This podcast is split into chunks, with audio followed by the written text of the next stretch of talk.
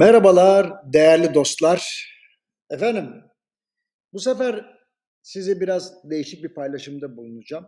Hazır haftayı da bitiriyoruz. Bugün 5 Ocak Cuma 2024. Şimdi sosyal medya ile alakalı bana bazen böyle özelden mesaj atıyorlar.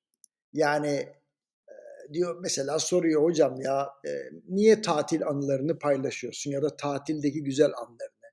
Efendim mutlu anların var. Ondan sonra eşinle beraber niye paylaşıyorsun ya da çocuğunla. Neden spor yaptığını paylaşıyorsun falan. Böyle bir enteresan yani bu bahsedilen yer Instagram.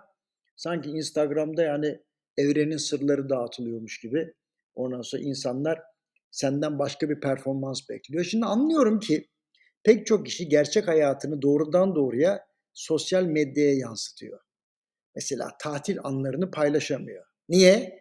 Ayıp olur diye değil. Çalıştırdığı personel lüks bir şey yaşadığını göstermekten çekiniyor. Onu söyle. Nazar değer, mazar değer. Ha, bunun yarısı kusura bakmayın palavra. Şimdi mutlu anlarını paylaşamıyor. Çünkü berbat bir çevre yapmış. Yanlış insanlarla doldurmuş. Onların işte dedikodusundan saklamaya çalışıyor. Spor yaptığını paylaşamıyor. Çünkü yaşadığı çevrede ciddi bir mahalle baskısı var. Ne oldu ya işte spor kıyafeti giymişsin falan diye. Erkeğe başka takılıyor insanlar. Kadınlara başka takılıyor. Çocuklara başka takılıyor. Bundan daha kötüsü var. O da şu, sosyal medyayı insanların çoğu sahip olmadıkları bir hayatı yaşıyormuş gibi göstermek için kullanıyor.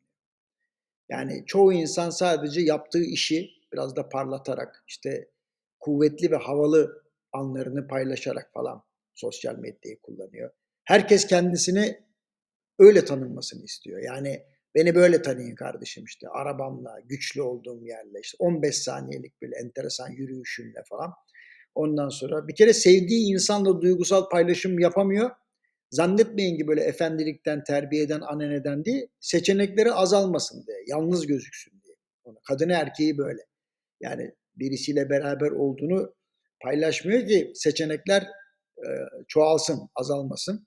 E, tabii hemen karşı taraftan ya sen beni uzun zamandır paylaşmıyorsun falan filan gibi bir serzeniş olursa işte canım sevgilim, canım kocam, canım karıcığım falan paylaşımları geliyor. Özetle yani sahte, gerçekle pek uyuşmayan yapay işler üzerine paylaşım yapmayı sosyal medyayı kullanmak olarak özetlemiş büyük bir çoğunluk.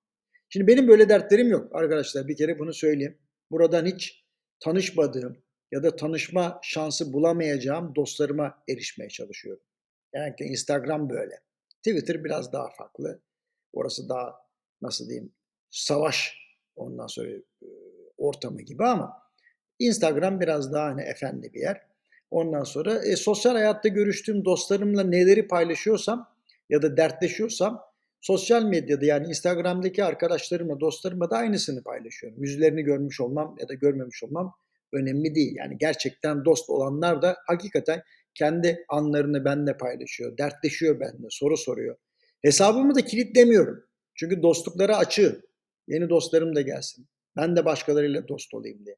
Ha, beni bu halimle e, dost edinmek isteyen varsa başımın üstüne. Dost olmak istemeyen olursa eyvallah o da başım üstüne. Kimse mecbur değil.